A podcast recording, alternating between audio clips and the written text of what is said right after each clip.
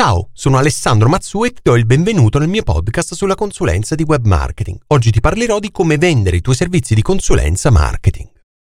Si suppone che un consulente di marketing sia in grado di vendere in modo efficace i propri servizi. Del resto è proprio questo il significato del termine marketing che ci arriva dall'inglese to market, ovvero immettere sul mercato.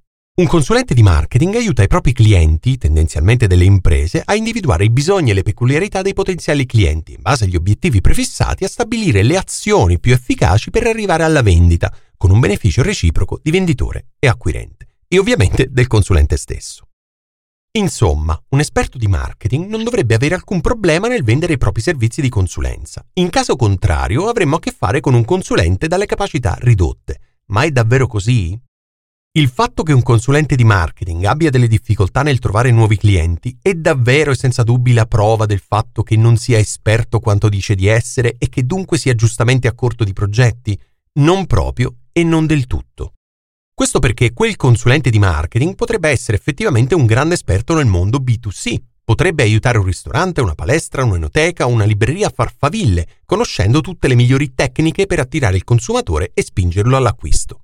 Ma attenzione, vendere a un consumatore non è affatto come vendere a un'azienda e per l'appunto il consulente di marketing che propone i propri servizi di consulting non guarda al consumatore, no, guarda all'azienda e deve quindi ragionare all'interno del mondo B2B, che è molto molto molto differente rispetto al mondo B2C. Chi parla con il consumatore ha nella maggior parte dei casi a che fare con una persona che tende a fare gli acquisti di pancia con un processo razionale ridotto che non può e non vuole dedicare troppo tempo a ogni singola decisione di acquisto. Di contro, chi parla a un imprenditore, a un executive o a un dirigente ha a che fare con un professionista che vuole vedere un ritorno del proprio investimento, che spesso deve rendere conto ad altri delle proprie azioni e che sottoporrà la decisione di effettuare l'acquisto all'opinione di colleghi e così via. Va poi detto che il consulente vende dell'expertise laddove invece i suoi clienti vendono di volta in volta di solito pizze, spazi per fitness, vini, libri e così via. Questo significa che da una parte ci sono tutte le competenze che possono essere usate per aiutare il proprio cliente a vendere di più, dall'altra ci sono invece tutte le competenze che devono essere usate per vendere i propri servizi a quegli stessi clienti, competenze che sono in larghissima parte diverse e distinte. Quando dall'altra parte c'è un'azienda, il marketing pensato per la massa e la gran parte delle automazioni e dei funnel semplicemente non funzionano. Inviare un migliaio di mail promozionali, una uguale all'altra, potrebbe funzionare nel campo B2C, mentre nel campo B2B potrebbe portare a poco o nulla.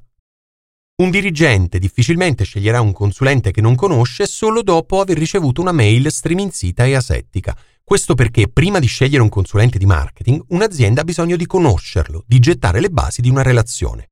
Quali sono quindi i punti chiave per riuscire a vendere i propri servizi di consulenza? 1 capire perfettamente le esigenze del cliente. Il primo punto chiave che voglio sottolineare per vendere i propri servizi di consulenza è quello di conoscere perfettamente le esigenze, gli obiettivi e i problemi dell'azienda alla quale si vogliono vendere le proprie expertise.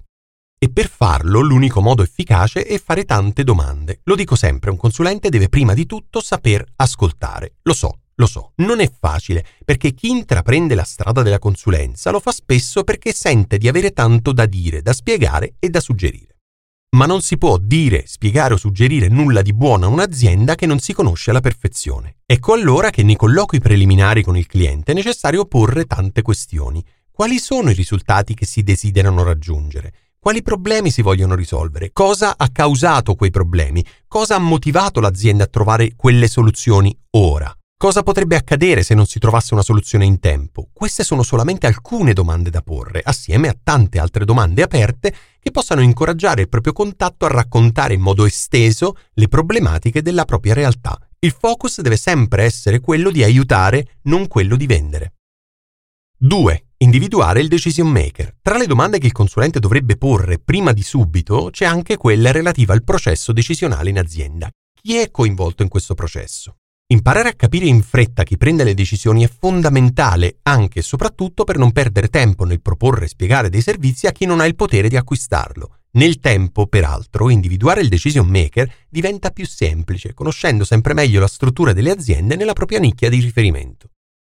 3. Non aver paura di rinunciare. Prima ti ho detto che il focus deve essere sempre quello di aiutare, non quello di vendere. E non lo dico così perché fa figo. Capita, dopo i primissimi incontri, di capire che non si può dare il proprio meglio per il successo di un progetto, perché quello si rivela per essere un cliente che non corrisponde al proprio cliente ideale da tanti punti di vista, perché non sembra disposto a seguire i consigli che verranno dati, perché non si hanno le competenze necessarie per aiutarlo davvero, perché si presentano dei problemi che hanno bisogno di altre expertise e così via. In questi casi è molto meglio rinunciare o passare eventualmente il cliente a un collega che abbia le competenze, gli strumenti o l'esperienza giusta per offrire una consulenza di qualità.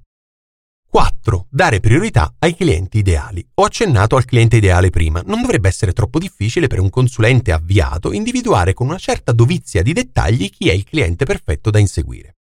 Tutti dovremmo avere una nicchia di riferimento non troppo grande e non troppo piccola. Ecco allora che oltre a guardare le proprie competenze e le proprie passioni, sarà utile guardare anche al proprio portfolio. Cosa hanno in comune i migliori clienti per i quali si è lavorato in passato? Di quali dimensioni stiamo parlando? fanno parte dello stesso settore, presentavano dei problemi o degli obiettivi comuni, in che modo sono stati convinti ad accettare la nostra collaborazione. 5. Dal valore il prezzo. Spesso a rendere difficoltosa la vita del consulente è la definizione del prezzo. Di più, un preventivo sbagliato può compromettere l'avvio di un progetto. Si pensa sempre che a mandare a monte una collaborazione possa essere un prezzo troppo alto, ma è vero anche il contrario. Nel definire un prezzo è sempre bene pensare, oltre al carico di lavoro richiesto, anche al valore che si potrà assicurare al cliente. Quanto costerebbe all'azienda cliente non trovare delle soluzioni ai propri problemi? Ecco, nel definire il proprio prezzo è sempre bene partire anche dal ROI che l'azienda potrebbe avere collaborando con te. 6. La riprova sociale. Come sanno tutti gli esperti di marketing con delle pur flebili conoscenze in campo neuromarketing, il principio della riprova sociale è fondamentale nel campo del B2C ma lo è anche nel campo del B2B. È quindi importante avere la certezza che i potenziali clienti abbiano a disposizione la possibilità di conoscere il valore che hai già assicurato ad altri clienti. Un consulente non vende prodotti fisici, non possono essere fatti dei test prima di procedere all'acquisto. Da qui l'importanza del passaparola innescato dai vecchi clienti, dai testimonial sul proprio sito web, dalle recensioni positive, dai casi studio e così via. Grazie a questi elementi sarà molto più facile costruire un rapporto di fiducia con il potenziale cliente. 7. Creare un messaggio forte. Sul tuo sito web, nelle email, nelle telefonate ai potenziali clienti, è sempre importante avere un messaggio efficace, un sales script convincente, coerente e mirato. Ma questo come deve essere? Deve riassumere le tue competenze e il valore che puoi assicurare al cliente, deve incuriosire, deve individuare i problemi che puoi risolvere, deve evidenziare i tuoi punti di forza per permetterti di distinguerti da tutti gli altri consulenti presenti. È da questo messaggio iniziale che possono nascere tutte le future conversazioni che ti porteranno ad acquistare nuovi clienti ideali che stai cercando. 8. Pensare al futuro. Quella che hai già intrapreso non è un'avventura breve. No, chi diventa consulente di marketing e chi lo fa in proprio vuole costruire qualcosa di durevole nel tempo. Ecco allora che pensare unicamente al presente può essere dannoso. Non limitarti a cercare clienti per oggi e per domani, ma coltiva un pubblico a cui vendere i tuoi servizi nel tempo. Questo significa dare valore ai clienti già conquistati, sapendo che mantenere un cliente costa meno che trovarne uno nuovo. Ma significa anche impegnarsi sempre ad ampliare il proprio network, raggiungendo aziende che potrebbero aver bisogno del tuo aiuto e dei tuoi servizi non oggi ma in futuro. Il fine di ogni contatto non deve essere quello di vendere, ma quello di aiutare, perché la vendita, per l'appunto, arriva dopo.